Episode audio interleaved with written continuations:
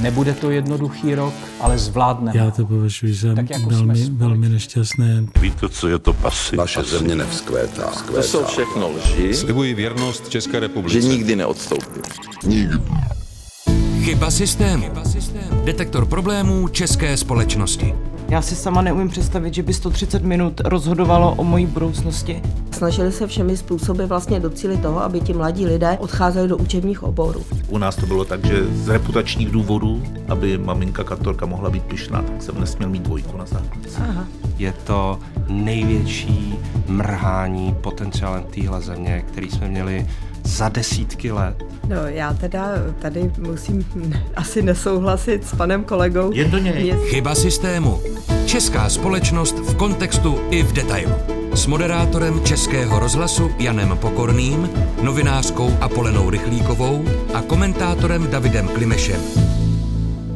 Naším speciálním hostem je paní docentka Jana Straková, která působí na Ústavu výzkumu a rozvoje vzdělávání Pedagogické fakulty Univerzity Karlovy. Vítám vás tady, dobrý den. Dobrý den. A k natáčení podcastu jsme se sešli v den, kdy končí podávání přihlášek na střední školy. Paní docentko, co to je za instituci ten CERMAT? K čemu je nám dobrý? CERMAT eh, je dobrý k tomu, že vlastně připravuje eh, národní zkoušky. Začal s tím, že připravoval maturitní zkoušku, tedy jednotné testy pro maturitní zkoušku a později tedy k tomu přibyly ty jednotné hmm. přijímací zkoušky. Davide, No, CERMAT je, když se na to podívám v té veřejné debatě, takový hromosvod. Nejdřív to bylo všeho dobrého chvilinku, malinkou chvilinku a si myslím, že už spoustu let je to hromosvod všeho špatného, co je ve školství. Za spoustu těch věcí si ten CERMAT kritiku zaslouží, respektive to ministerstvo, které to takto vymyslelo, to je třeba takové ty diskuze o tom, eh, jak jste zjistili, že tam má být oxymoron, nebo já nevím, jak jsou tam všechny ty věci, kde ten základní problém není, jestli je tam oxymoron, nebo v matematice to či ono, ale že tam není ty hodnotící kritéria, jako mají třeba na Slovensku popsány. No ale pak eh, jsou skutečně některé věci, za které asi CERMAT trošinku může a já pevně doufám, že si trochu zlepší reputaci právě tím, co se děje nyní, kdy vlastně eh, je to jako obvykle v Česku všechno je špatně. Nakonec to je, že politická schoda je teda, že bude digitalizace těch přihlášek na střední.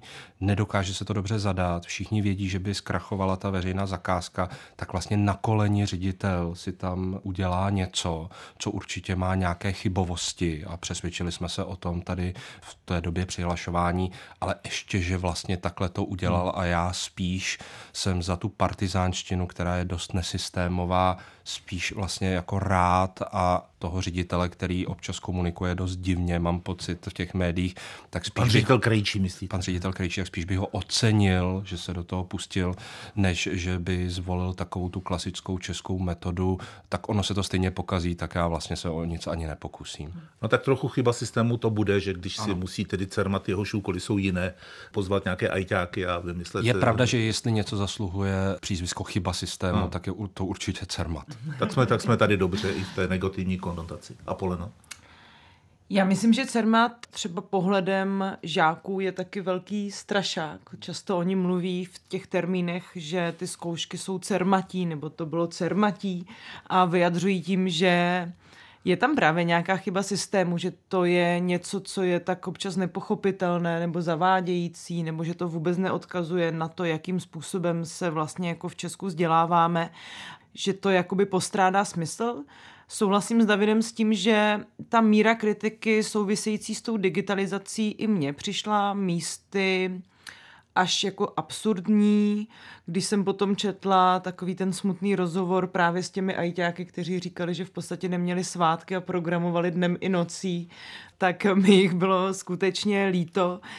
Na druhou stranu, myslím si, že ten stát a ministerstvo by rozhodně to neměl nechat zacházet do takovýchhle krajností protože pak se může jednoduše stát, že za to pikají lidi, kteří prostě za to tu odpovědnost nenesou v takové míře.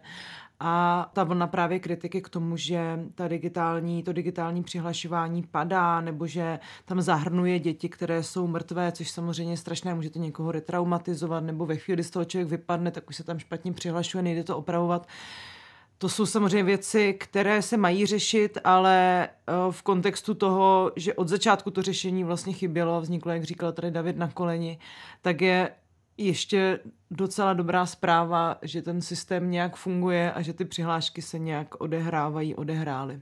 Paní docentko, může ta digitalizace přihlášek na střední školy vést k něčemu, co opraví tu chybu systému, pokud se shodneme, že nějaká je v tom vzdělávacím procesu, nebo je to jenom kosmetický zákrok, který za stolik toho neřeší, že bychom se měli spíš zaměřit na jednotné přijímací zkoušky a na podobná témata?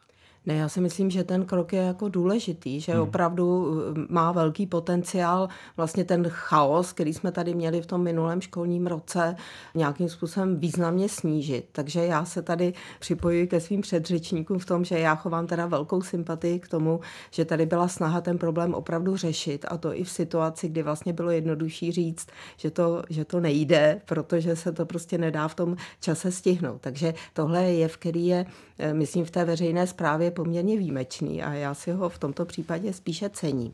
Ale eh, už tady byla řeč o tom, eh, co ten CERMAT dělá dobře a co nedělá dobře. Já myslím, že eh, tomu CERMATu stejně jako ale i jiným výrobcům testů v České republice by prospěla nějaká větší odbornost v oblasti pedagogických měření. To znamená, jak se správně dělá test, jakým způsobem je možno ten test, tu, tu jeho správnost vlastně dokumentovat, jak třeba napojovat výsledky výsledky z těch jednotlivých eh, maturitních zkoušek nebo z těch jednotlivých přijímacích zkoušek, abychom viděli nějaké trendy, které v tom systému jsou. A tohle to si myslím, že ten CERMAT do určité míry postrádá a myslím, že to potom také snižuje tu jeho důvěryhodnost minimálně v té odborné komunitě, protože ty úlohy, o kterých už tady byla řeč, potom eh, není schopen vlastně dostatečně hmm. věrohodně obhájit. Proč tedy má instituce takového významu, zejména pro ty děti, které jsou v tom formativním období, když každá politická elita, která je u vlády, si dává do programového prohlášení, že vzdělání je prioritou téměř číslo jedna. A pak je tady takováhle chyba systému. Kdo co dělá špatně? Apoleno? No, tak my samozřejmě víme dlouhodobě, že české vzdělání se nachází v nějaké formě krize. Odkazuje k tomu celá řada eh, výzkumů. Já bych tady asi zmínila takové tři věci, které já považuji za hmm. důležité a které pak samozřejmě i ovlivňují to, jakým způsobem děti proplouvají tím vzdělávacím systémem a kdo má jaké šance se na jakou školu dostat. To první eh, téma, které je pro mě neskutečně důležité, je přetrvávající segregace romských dětí, kterou nás dlouhodobě kritizují všechny možné lidskoprávní instituce napříč celým světem. To, že opravdu je možné stále vytvářet segregované třídy, je něco neskutečného. Pak je to taky narůstající počet dětí, Jak které říká se... tam Prokop nejenom v těch vylu, takzvaných ne, vyloučených Ano, samozřejmě. Jako to se týká i Prahy.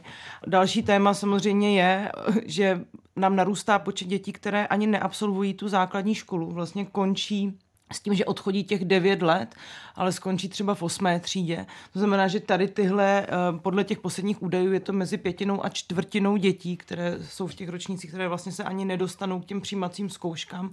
A pak samozřejmě to se pak už týká těch přijímacích zkoušek a o tom se mluví také dlouhodobě. Ehm, to, jak jsou v současné době nastavené přijímací zkoušky na střední školy, samozřejmě je zvýhodňující pro děti z takzvaně motivovaných rodin, to znamená z rodin, kde se schází nějaká kombinace té osobní motivace a důrazu na vzdělání, třeba i s nějakým finančním kapitálem a které si mohou dovolit třeba investovat do toho, aby ty děti procházely tím soukromým doučováním. Já, když jsem se připravovala na tenhle díl, tak jsem ještě našla vlastně zajímavý postřeh Tomáše Feřteka, který mluvil zase o tom, že systém těch přijímacích zkoušek vlastně do jisté míry devalvuje u učení 8. a 9. třídy, kdy opravdu se hodně i ty pedagogové a pedagožky musí soustředit na přípravu těch dětí na ty přijímací zkoušky, což vlastně odsouvá to klasické vzdělávání na druhou kolej a zase to dopadá na ty děti z méně motivovaných rodin, které třeba nemají ambice jít na nějakou kvalitní střední školu a odchází na ty učňáky, že se s nimi moc v těch hodinách nepracuje, což si myslím, že je taky rozměr, který by tady asi měl zaznít a přijde mi poměrně důležitý. Takže já tady vlastně vidím tu chybu systému v českém vzdělávání eh, na několika úrovních. Samozřejmě mm, u těch přijímacích zkoušek eh, je to potom, a je to ta velká kritika CERMATu i toho, jakým způsobem vlastně ty přijímačky jsou nastavené, že to do jisté míry moc neukazuje to, v čem ty děti jsou hmm. dobré. Já si sama neumím představit, že by 130 minut rozhodovalo o mojí budoucnosti. Je to pro mě extrémně stresová situace a to jsem dospělý člověk. A myslím si, že pro ty děti to musí být opravdu obří zátěž a samozřejmě to nahrává tomu, že se na to někteří drillují klidně rok, dva, aby vůbec se dostali na školu, kam chtějí. A ani to nemusí stačit, jak jsme viděli minulý rok. Dá se to schrnout pod takový polotitulek, že společnost a její potřeby se vyvíjejí, když to vzdělávací systém zůstává? A nereaguje na ně paní docentko? No já si nemyslím, že tohle by bylo jenom o opomenutí. Já si myslím, že tady byl jaksi záměr snažit se to všeobecné vzdělání, o kterém vlastně, po kterém je tady ta poptávka a díky němuž vlastně řešíme tyhle ty problémy, jak si eliminovat, protože ta veřejná politika na úrovni ministerstva i na úrovni regionu se vlastně hmm. snažila víc vstříc zaměstnavatelům v té poptávce po odborné pracovní síle. A tam vlastně odcházely eh, před nějakým časem velmi silné ročníky dělníků vlastně do důchodu a ta snaha toho systému byla vlastně tahle ta pracovní místa zaplnit vlastně novými absolventy. A tam vlastně nedošlo k té rozvaze, k tomu sledování těch demografických trendů, protože eh, ty ročníky byly tak silné, že kdyby všichni mladí lidé nastoupili do těch dělnických profesí, tak vlastně nemohli tenhle ten výpadek sanovat. Nicméně vlastně ti tvůrci vzdělávání vzdělávacích politik se snažili výjít vstříc v tom, že se snažili omezovat vlastně to gymnaziální vzdělávání a následně i to maturitní vzdělávání a snažili se všemi způsoby vlastně docílit toho, aby ti mladí lidé odcházeli do učebních oborů. A tohle to podle mého názoru byl vlastně důvod, proč tady máme jednotnou maturitní zkoušku i jednotnou přijímací zkoušku, protože to byla snaha vlastně část těch mladých lidí odradit, aby vůbec o to eh, vzdělání vlastně ne, neusilovala a aby odcházeli do těch učebních oborů.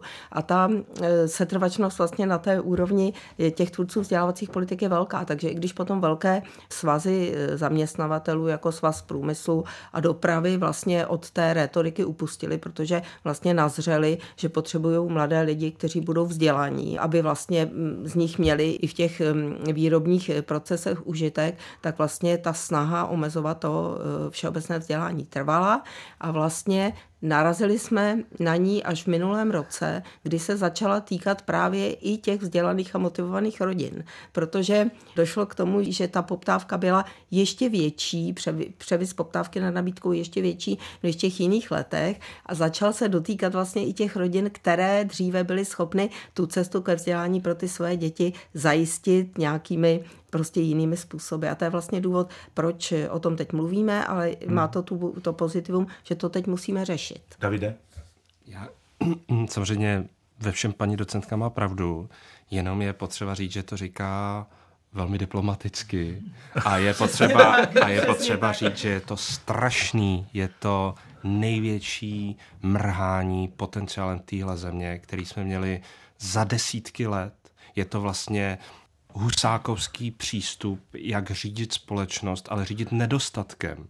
A ono skutečně na těch datech je to vidět, že eh, postupně jsme donutili ty děti eh, strategizovat ve smyslu, že jednou si dají Gimpl a jednou si dají to střední odborné učiliště, to z těch dat CERMATu vyplývá. Takže ono jako by to vlastně i fungovalo.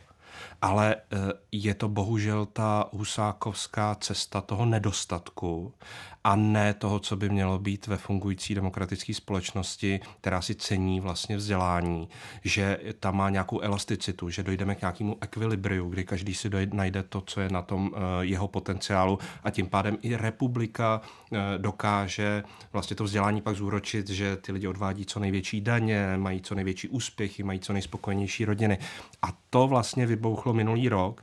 Já uznám, že tohle jsem subjektivní, protože Mám teď jedno dítě v deváté a další v osmé třídě, takže mě to opravdu hodně točí, že vlastně tenhle problém, který je známý roky, a já jsem se smířil s tím, že když mám děti v tom vysokém populačním ročníku, tak prostě to budu mít těžký. Ale opravdu to je situace, že do té doby, dokud se to nezačalo týkat nás, movitějších Pražáků a Brňáků, tak cíleně se vlastně jela tady politika, která ničí tu zemi A opravdu nevím, jak jinak to mám říct, protože pokud roky eh, byli schopni někteří zástupci říkat, jak potřebujeme omezovat i gymnázia, je tam moc, tak prostě pokud Eurostat říká, že eh, ve všeobecném vzdělávání v Česku je nyní zhruba 30% středoškoláků, ostatní jsou na odborných školách, odborných učilištích a průměr Evropské unie, což neznamená, že bychom nemohli být někde výše klidně, je 51% středoškoláků v tom všeobecném vzdělání, protože se nelimitují ty lidé na nějakých nematuritních oborech prodavačů, které stejně pak nemají vysokou přidanou hodnotu na tom trhu práce, tak je třeba říct, že to, co paní docentka říká diplomaticky, tak politicky je to strašný, je to vlastně zahození hmm. několika generací hmm. a prosím představujme si ty konkrétní deváťáky třeba z toho minulého roku, kteří měli jednu dvojku a teď jsou někde na nějakém učilišti nebo na nějakém soukromém gymnáziu za Prahou, za Brnem, kde vlastně třeba ani nechtějí být, mají navíc, eh, jsou do nich už dány mnohé daňové příjmy, které jsou vybrány, ale neefektivně. A jak si tohle ta republika může dovolit? Hmm. To je opravdu naprosté selhání těch politiků na centrální, krajské i obecní úrovni po několik let, protože jsme tady věřili úplně absurdní vzdělávací politice. Paní docentka Straková cudně klopí oči. My se vám omlouváme za to, že David neudržel nervy na úzdě a pojmenoval ty věci. Jak mám to dítě v deváté třídě, tak se omlouvám. No. no. já ještě dítě v deváté třídě nemám, ale opravdu ještě si vzpomínám na ty pokusy o takzvané cut-off score, kdy vlastně se ještě řešilo, že rovnou nějaké děti nebudou ani připuštěny k těm přijímačkám a budou rovnou lifrovány na ta učiliště. Co pro boha je to jiného, než nějaká naprosto bizarní a zhůvěřilá forma sociálního inženýrství v tom nejhorším slova smyslu, kdy na základě nějakých v uvozovkách potřeb levné pracovní síly nebo generace levné pracovní síly. My rozhodujeme o tom, jak budou, jaká bude budoucnost dětí a rovnou je předurčujeme k tomu, co budou studovat. To je naprosto neuvěřitelné. Jinak já chci ještě dodat k těm datům, že ve většině zemí dochází dlouhodobě k zlepšování situace, ale Česká republika naopak patří k mála zemím, kde se situace v oblasti středního školství zhoršuje. V roce 2008 byla podle podílu mladých lidí se středoškolským vzděláním na třetím místě v Evropské unii. V roce 2014 klesla na šesté místo a v roce 2021 jsme na jedenáctém místě. Takže to už samo o sobě ukazuje, že ten trend je špatný, že vlastně my se v otázce toho vzdělání propadáme.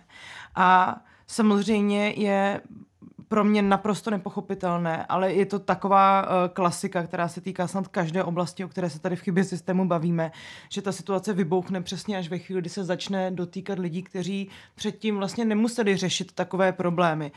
Ale jenom chci dodat, že podle institutu PAQ Research a jejich výzkumu nerovnosti ve vzdělání jako zdroj neefektivity, má dítě z průměrně zajištěné rodiny o 20% vyšší šance dostat se na vysokou školu než dítě z chudých poměrů. A podobně se to týká i těch středních škol. Takže my opravdu tady mrháme potenciálem jako reálných existujících dětí, které ten stát vlastně nemotivuje. A v řadě těch oborů, jako jsou třeba ty učňovské obory, narážíme na to, že do pár let ty obory třeba nebudou existovat nebo budou taky nutné je nějak jako rekvalifikovat směrem k všeobecnějšímu vzdělání. Ale my těm dětem vlastně někdy na úrovni jejich 15 let říkáme, připravte se na to, že za pár let akorát nastoupíte do špatně placené práce a za dalších pár let vás ten systém už nebude potřebovat, protože vaše schopnosti, které jste nabili na střední škole, prostě v tom no, novém světě budou k ničemu. A to je, pro mě to je i lidsky naprosto nepochopitelné. Jak, to je, jak je to možné, paní docentko, když tady hmm. máme strategii vzdělávací politiky do roku 2030, která tedy nevznikla za této, ale za předešlé vlády, ale tato vláda se k ní hlásí. Je to dokument, který je marný? ten dokument asi marný není. Eh, to, co mně připadá důležité, je, že by ti tvůrci vzdělávacích politik měli jakoby držet eh, ne tu perspektivu toho, co je výhodné pro ty zaměstnavatele, ale vždycky tu perspektivu toho, co je výhodné pro ty děti. A proto oni by měli dbát o to, aby každé to vzdělávání bylo pro ty děti vlastně užitečné. A to se mi zdá, že se tady, že se tady nedělo. Já myslím, že ten eh, dokument eh, Strategie 2030 eh, nějakým způsobem vlastně se snaží i to střední vzdělání upravit, ale myslím, že to neříká dostatečně explicitně. A to, co je třeba samozřejmě udělat, je podle mého názoru teda navýšit ten podíl všeobecného vzdělání, to znamená otevřít to všeobecné vzdělání a zároveň jak si snížit i ten počet oborů a tu specializaci na úrovni střední školy. My jsme tady ještě nemluvili o tom, že Česká republika, kromě toho, že má ten vysoký podíl toho odborného vzdělávání vlastně spolu s Rakouskem nejvyšší v Evropě, takže má velký počet oborů. My máme zhruba 300 různých oborů, takže ti mladí lidé se vlastně velmi záhy specializují a nabývají v rámci toho středního eh, vzdělání eh, dovedností, které potom nikdy nevyužijí, protože řada z nich postupuje potom třeba i do vysokoškolského vzdělání. Eh, zhruba polovina z nich dělá jinou profesi, než na kterou se velmi vlastně specializovaně vycvičila a tím pádem je to vlastně i hodně neekonomické, protože my investujeme vlastně do předávání velmi specializovaných vědomostí a dovedností, které vlastně ti mladí lidé nevyužijí. Čili tady je jasné, že by bylo třeba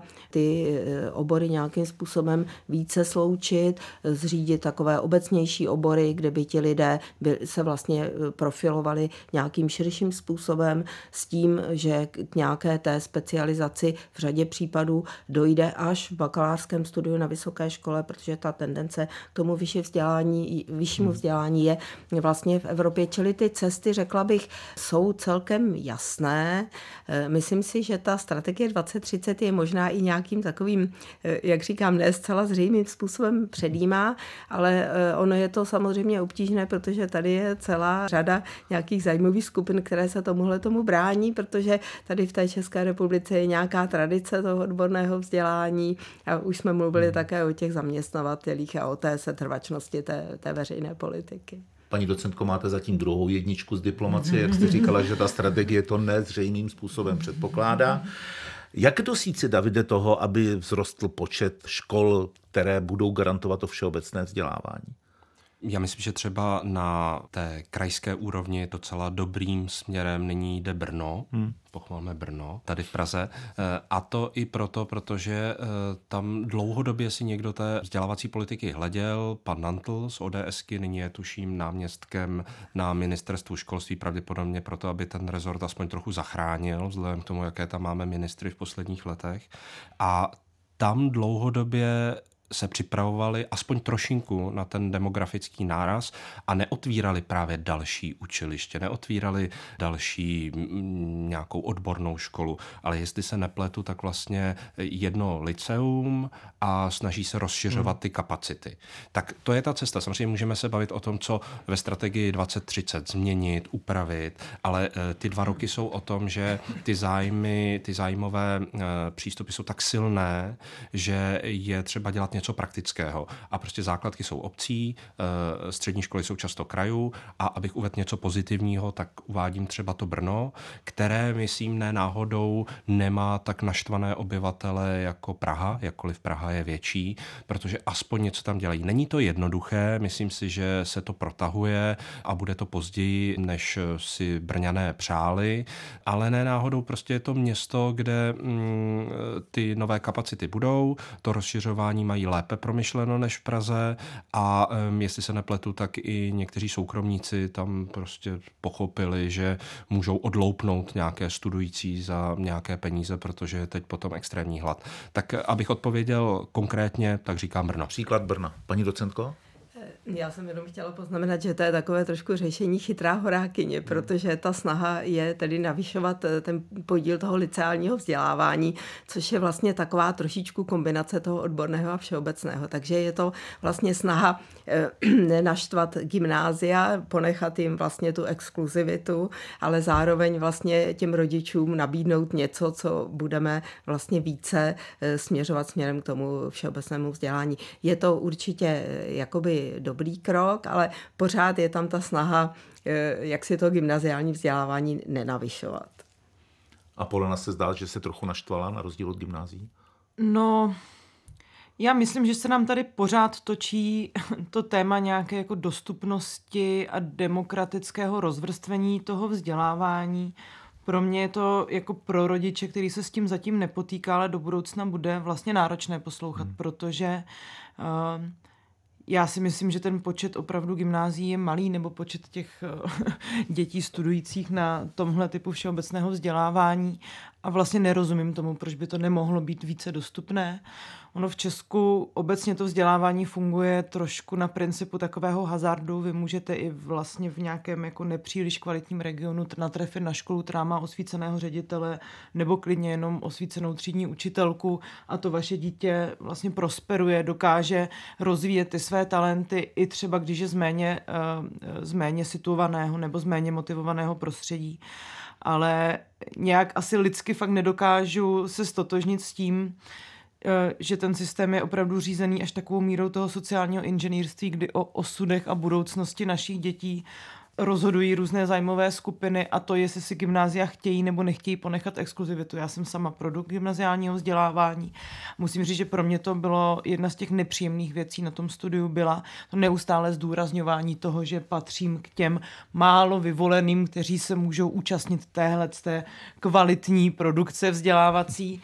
Uh, ano, samozřejmě prošla jsem tím, jako vážím se toho, že mám gymnaziální vzdělávání, ale zase na druhou stranu dělat z toho nějaký nedosažitelný zlatý grál vlastně znamená jenom dále prohlubovat nějaké nerovnosti a myslím si, že pro spoustu dětí i to základní vzdělávání s tím systémem, jak je nastavené, je to nějaká jako stresová situace. Viděli jsme to hodně za covidu, kolik lidí vůbec toho vzdělávání vypadávalo, k tomu se tady ještě asi dostaneme. A dál tohle prohlubovat mi přijde prostě nesmyslné. No. Chyba systému. Česká společnost v kontextu i v detailu. Souvisí to, o čem se teď bavíme, i takové to vzdělávací inženýrství, i s tím, že vlastně každá akce vyvolá nějakou reakci a reakcí je, že vlastně se setkáváme ze strany rodičů při výběru těch středních škol s velkou mírou taktizování. Davide? Jestli, jestli mohu...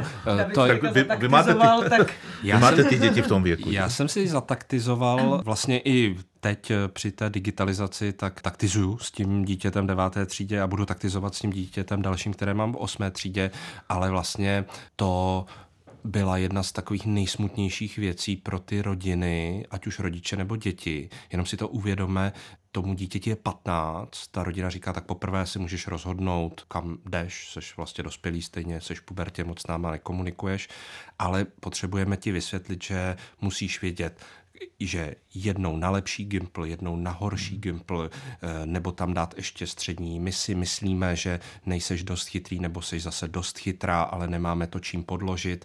Víme, že u, u vás je přísně, u jiných je méně přísně, tak nechoď tam, kde se víc přihlíží k vysvědčení, ale jinak si můžeš vybrat, co chceš.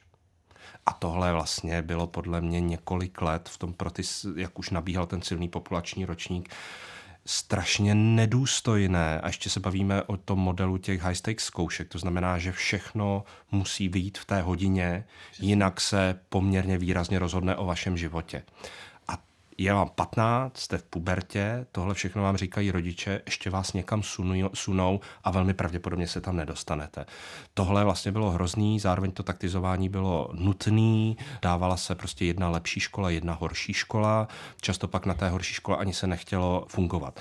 Teď jsme trošku dál, jsou teda tři volby, je to, tam to je strašně důležitá ta preference, že se tam nějakým způsobem teda eh, odkládá to taktizování, protože podle těch zkoušek se to seřadí. Já si dokážu, abych byl trochu optimistický, představit, že třeba za rok, za dva se dostaneme ještě dál a bude více škol a jedna taková radikalita, která ale má podle mě logiku a odpovídá na ten dotaz, jestli vlastně vůbec zachovávat ty jednotné přijímací zkoušky nebo mít jenom nějaké osvědčení o tom, kam ten člověk dospěl v té deváté třídě. Takže se vlastně ty testy dělají před tím podáváním těch přihlášek. A těch přihlášek může být nekonečno. Prostě nějakým způsobem hmm. skončíte, nějakým způsobem je ověřená ta vaše znalost na výstupu z deváté třídy.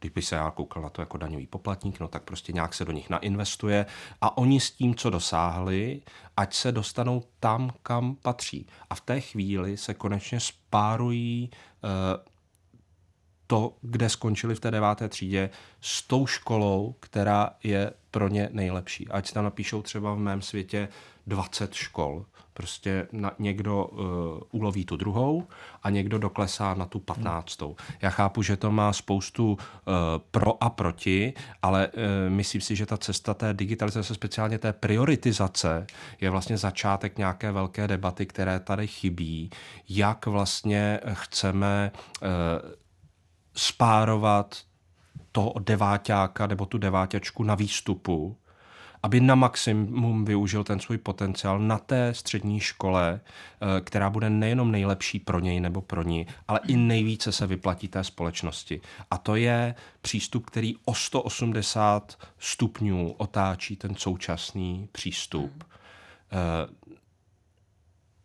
Eh, s velkým riskem se na něco hlásíš a když budeš mít štěstí, tak té aglomeraci ti to uh, vyjde a když ne, no tak uh, budeš hmm. muset sakra přidat, aby se třeba pak tím bakalářem a něčím dalším dostala nebo dostal tam, kam potřebuješ. V téhle souvislosti, jak je to z, vaše, z vašeho úhlu pohledu s autonomí těch škol o tom rozhodovat, které uchazeče si vezmou nebo nevezmou, a být vyšší, nižší? No vlastně ten model, o kterém tady mluvíme dosud, je vlastně pořád hodně kompetitivní. My vlastně pořád vycházíme z toho, eh, že, že že tam budou ty školy, které budou kvalitnější, méně kvalitní a že potřebujeme nejlépe vlastně změřit jakoby ty dovednosti, ty studijní předpoklady těch dětí a co nejspravedlivěji je spárovat. A to je vlastně jedna cesta, kterou se můžeme vydat. A pokud se chceme vydávat touhletou cestou, tak samozřejmě asi eh, ty školy nějakou autonomii mít mají, protože my tady vlastně pořád pracujeme s tím, že máme ty prestižní školy, že ty školy se mohou nějakým způsobem profilovat. Samozřejmě my můžeme přemýšlet i nějakém alternativním modelu, ve kterém třeba ty děti ani žádné zkoušky neskládají. Ehm, hraje tam roli jejich výsledek během eh, základního vzdělávání, což má nějakou výhodu v tom, že to není teda těch 130 minut, ale je to vlastně nějaký dlouhodobější výkon. A e, pokud ta nabídka vlastně e, na, na té střední, na, na té úrovni toho středního vzdělání bude e, plus minus odpovídat té poptávce, tak potom tam nemusí být vlastně takový přetlak na tom přechodu může tam být větší prostupnost i mezi těmi školami, aby bylo možno potom tu vzdělávací dráhu lépe korigovat. A potom by to celé mohlo být vlastně méně kompetitivní a vlastně i méně důležité a méně stresující. Ale e, to by samozřejmě vyžadovalo jako e, naplnění řady, řady předpokladů, hmm. typicky toho, že by ty základní školy vlastně ty děti vzdělávali podobně, eh, že by podobně vyhodnocovali eh, ty jejich výkony a že by ten systém toho středního vzdělávání byl, byl otevřenější. Ale pokud my k tomuhle tomu nepřistoupíme, tak samozřejmě pořád tam bude nějaké taktizování a pořád tam bude to, že ta zkouška bude vlastně strašně důležitá a ten přechod bude strašně důležitý. Pak je tady ještě jeden rozměr a to je rodič, rodič milující, taktizující, ale začasté kladou budoucí vysoké nároky, možná až nesplnitelné nároky na ty střední školy, veřejné střední školy.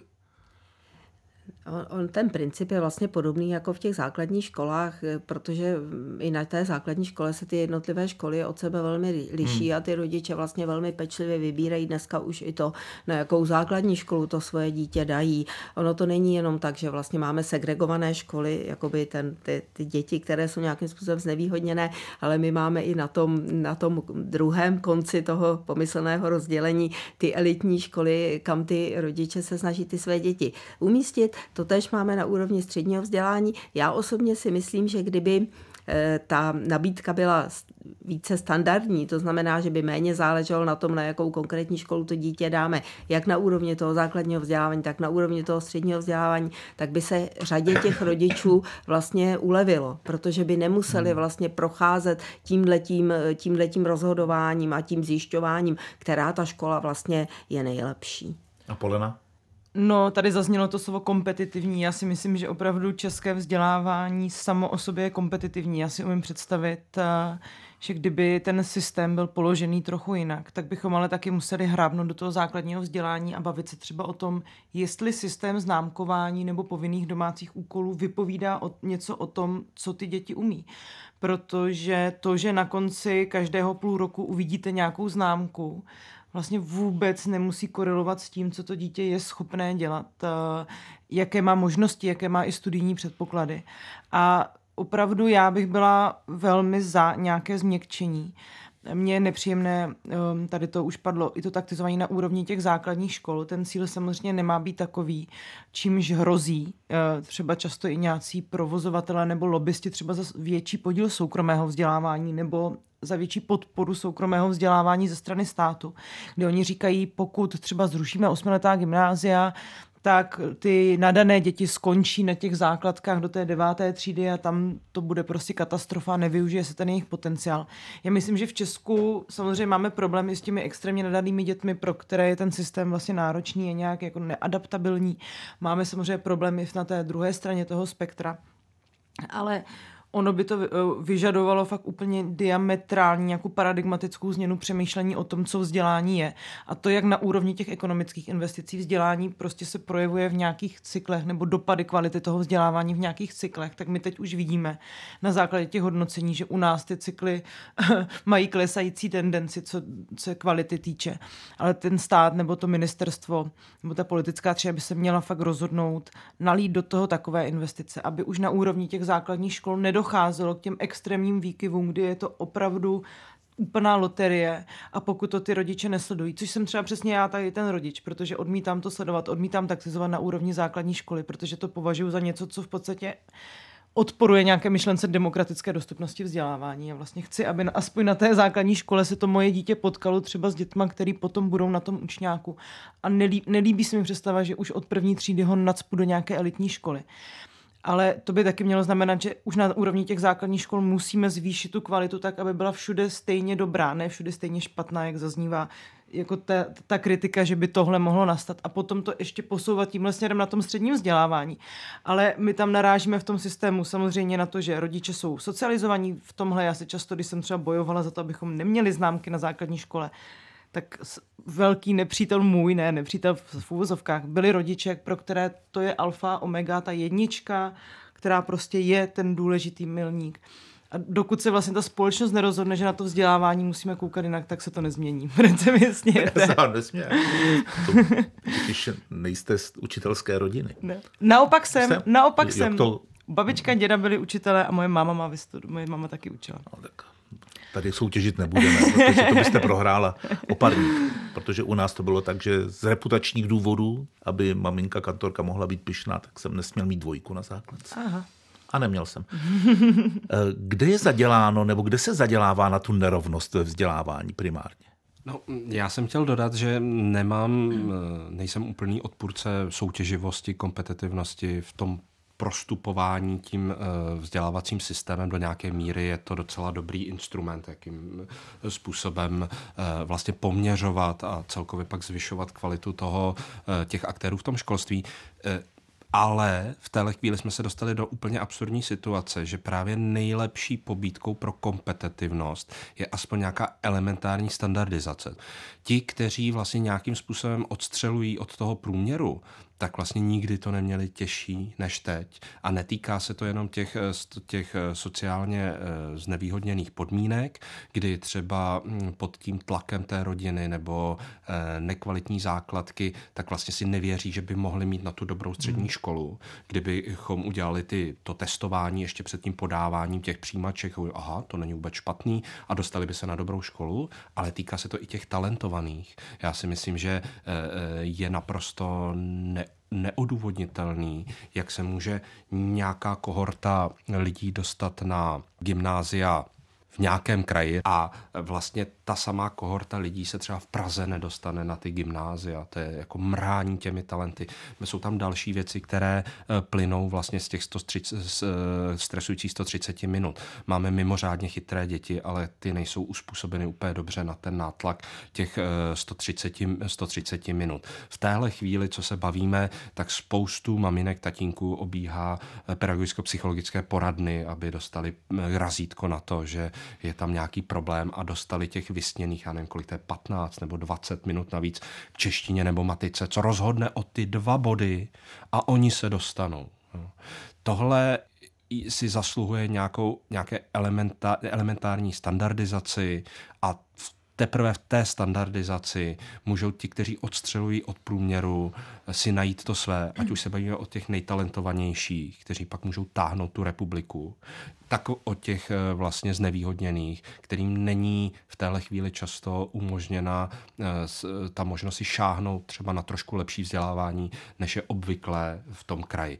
A to je jako zase naprosto absurdní finále těch několika posledních let české vzdělávací politiky, že to, aby eh, tady bylo nějaké kompetitivnější prostředí, tak není eh, více soukromých škol, více nevím jakých oborových škol, ale udělat nějaký aspoň elementární standard, kde opravdu každý podle těch svých schopností se spáruje s tou školou, na kterou má, prožije tam příjemný čtyři roky a bude to fajn i pro tu republiku, protože asi bude pak na těch daních platit z té více kvalifikované práce o něco více, než by platil jako prodavač nebo v nějakém jiném oboru, který třeba už ani nemí, nemá být podle mého na tom nematuritním školství vypisován. Chyba systému. Chyba systému. Detektor problémů české společnosti. Já teda tady musím asi nesouhlasit s panem kolegou. Jen do něj. Mně se zdá, že vlastně, když on o tom mluví, tak já možná, že jsem to úplně správně eh, nepochopila, ale mně se zdá, že on vychází vlastně z toho, že třeba ty děti jakoby dobře rozdělit a dobře je právě jakoby rozdělit na ty na ty školy, které jim budou vyhovovat a že potom to vzdělávání vlastně bude efektivní. A já si myslím, že jeden z těch důvodů, proč u nás ty nerovnosti jsou takové, je, že my vlastně tuhle tu myšlenku jako hodně sdílíme jako ve společnosti, eh, jak teda eh, široká veřejnost, tak ta učitelská veřejnost, že my vlastně pořád věříme, že ty děti můžeme jako dobře rozdělit a tam jim můžeme poskytnout to kvalitní vzdělání, ale pokud jako eh, my ty děti rozdělíme, tak oni na tom vždycky budou byty ty děti, které nemají doma takové podnětné prostředí, protože prostě ti, ti ostatní rodiče jsou vždy vždycky schopni jako zajistit těm svým dětem eh, to, to, při, tu příznivější vzdělávací dráhu, i když ty děti proto ty předpoklady nemají. Takže já si myslím, že ta jistější cesta je vlastně se snažit nastavit takové prostředí, které je schopno eh, ty podmínky individualizovat natolik, aby se tam dostalo přiměřeným podnětům eh, dětem, i těm dětem nadaným, i těm dětem, které potřebují nějakou podporu. A to je ale eh, u nás vlastně taková utopická představa, i když řada vzdělávacích systémů na téhleté představě skutečně funguje. Ale znamená to, že musíme opravdu ty učitele vzdělávat tak, eh, aby vlastně byli schopni z toho svého arzenálu metod jako vybrat ty metody, které právě umožní nějakou tu individualizaci v rámci toho heterogenního kolektivu v té třídě udělat. A to my, myslím, neděláme dostatečně dobře a proto se to jeví jako takový obtížný úkol a vlastně pořád se snažíme místo tohohle toho eh, ty děti nějakým způsobem rozdělovat. A já, já prostě nevěřím v to, že to rozdělování jako přinese, může vlastně principálně přinést to, co to očekáváme. Já s tím úplně souhlasím. Já mám k tomu i takovou osobní zkušenost z mého Gimplu, který patřil k těm těžším v Brně. A měla jsem spolužáka, který uh, pro, ně, pro ta škola nebyla. Absolutně. A on se rozhodl, já jsem teda ještě produkt osmiletého gymnázia, což vzniklo tak, že mý rodiče mě prostě poslali na Gimpl. Já v té páté tři jsem o tom vůbec nerozhodovala, dostala jsem se tam a už jsem tam byla. A zpětně to vlastně moc nechápu, ale tak nějak to bylo prostě dané. Tak se což zeptejte, přesně souviselo, se doma. No ale jako to je přesně ukázka toho, že to souviselo hmm. s nějakým jako mým sociálně kulturním kapitálem, kdy to vzdělání bylo hodně důležité pro moji rodinu a oni měli pocit, že to osmileté gymnázium, kam chodila moje sestřenice, je prostě to ideální pro dítě, jako jsem já. asi bylo dobře, ale měla jsem spolužáka, který opravdu na tomto prominentním gymnáziu úplně neprospíval a velmi záhy dostal tu nálepku někoho, kdo není schopný se vlastně vzdělávat. Tenhle můj spolužák je dneska jeden z nejúspěšnějších mých spolužáků, které já mám. On odešel studovat úplně jiný obor, v něm se vlastně skvěle specializoval, do úplně jiné rozvinul, země. rozvinul uh, odešel potom pracovat do zahraničí, naučil se několik jazyků, vrátil se sem, nyní jako velmi úspěšný podnikatel ale to byl člověk, který ty první čtyři roky měl prostě nálepku toho v uvozovkách hloupého dítěte, které se nehodí na to gymnaziální vzdělávání. A nejenom, že se nehodí na něj, ale v podstatě je jako nevzdělatelný. A já si vždycky spěš, zpětně na tom uvědomím, jak ten systém je takhle špatně nastaven, že nepodchytí ty momenty, v čem je ten člověk třeba dobrý, v čem je možné ho rozvinout, a to i v rámci toho exkluzivního vzdělávání. Jinak my se tady bavíme o těch nerovnostech, já bych chtěla opravdu znovu připomenout to období toho covidu, kdy se ukázalo, do jaké míry, kolik dětí nám vypadává z toho systému, protože a když jsem dělala pro Český rozhlas tehdy pořad eh, Život během pandemie podcastový, tak jsem se setkávala v tom dílu o vzdělání opravdu s rodinama, které měly třeba více dětí, byly z chudšího prostředí a to je taková beznaděj vidět třeba prostě plačící maminku, která říká, já už nerozumím tomu učivu té 8. 9. třídy, protože jsem prostě v dělnické profesi, máme, sdílíme tady jeden chytrý telefon a ty děti prostě nezvládnu já doučovat sama, krom toho, že musím třeba chodit do práce. Jo. A uh, tehdy skvěle zafungovaly ty neziskové organizace. Vyzdvihla bych určitě třeba práci člověka v tísni, který nabídl velmi plošné doučování a najednou zase ten covid ukázal, že jsme schopni spárovat uh, nadšenou studentku dobrovolnici z Gimplu s dětma z Mostu a že ono to funguje přes ty telefony a dává to nějaký smysl.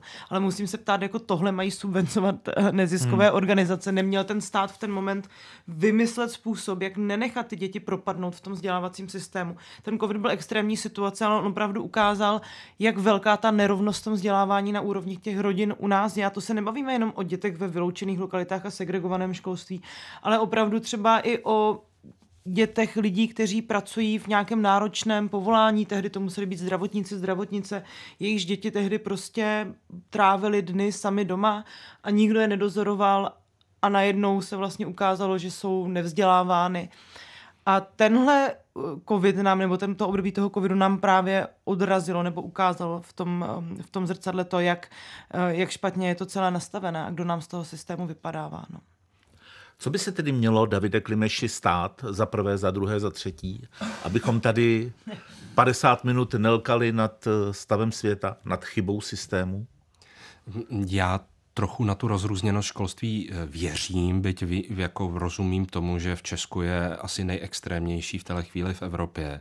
A věřím i na to, že by se mělo spárovat vlastně to dítě s tou školou, která nejvíc eh, vlastně mu vyhovuje. Eh, tak to je nějaký můj přístup, ale samozřejmě mluvím o tom v té, v té souvislosti, že prostě je neuvěřitelné, že ty rodiče třeba teď na tu třetí pozici pro té chvíli, kdy oni chtějí, aby to dítě šlo na gymnázium, to dítě chce, aby šlo na gymnázium, tak oni si tam dávají prostě nějaký ten učební obor, aby něco v té velké aglomeraci aspoň urvali. Takhle jsem to myslel, že to uh, spárování by tam mělo fungovat.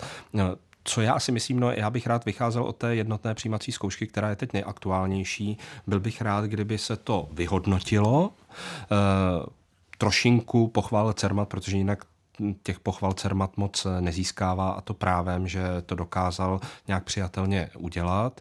A já si myslím, že pokud bychom se začali bavit o tom, že může být více ještě přihlášek, pokud bychom dokonce otevřeli tu debatu, pojďme otestovat ty děti na té deváté třídě, ono by mělo být to testování pátá třída, devátá třída, a oni pak si dají nějaké své preference a to je pro mě to spárování, které je funkční, kam se nám propíšou i e, ti vlastně e, třeba talentovanější z nějakých znevýhodněných e, rodin, bude to v klidu pro ty právě talentovanější a seřadí se to.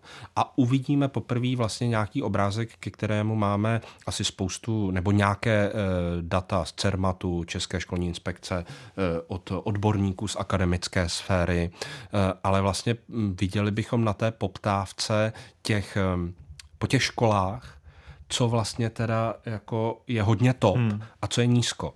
A to je pro mě vlastně ta změna, která by byla záhodná, protože uh, skutečně opakuju, že v těch posledních letech jsme docílili naprosto nevhodného strategizování, kdy ty, ty rodiče i s těmi dětmi tam cíleně dávají třeba v těch velkých aglomeracích školy, na které nechce ani to dítě a ani ty rodiče toho dítěte. A ani ta škola je nechce třeba. A ta škola ani nechce, protože ví, že prostě jak učit uh, pubertáka, který to vlastně nechce studovat, jenom se tam dostal, aby měl nějaké středoškolské vzdělání.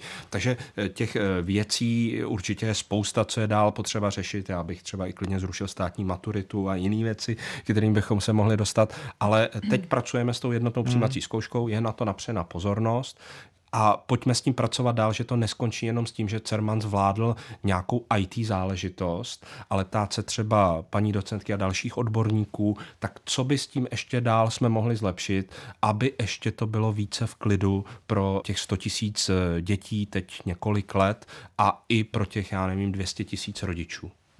A Polena? My jsme se k tomu moc nedostali, ale já si skutečně nejsem jistá, jestli jednotné přijímací zkoušky v té podobě, ve které dneska jsou, něčemu pomáhají, protože opravdu i ten biznis, který se rozbujel kolem toho doučování, samozřejmě dál nahrává tomu narůstání těch nerovností.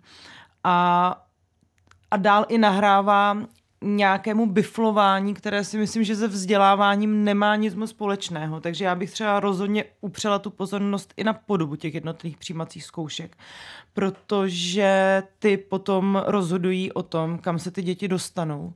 A opravdu za těch 130 minut vyplivnout ze sebe věci, které se memoruju po dobu jednoho roku na soukromém doučování, které stojí ty rodiny desetitisíce, znamená taky, že vlastně ani ne, jako nezjistím ani já jako dítě, na co mám já ten vhodný potenciál, kromě toho bychlování. Nezjistí to ty rodiče a nezjistí to ani ta škola.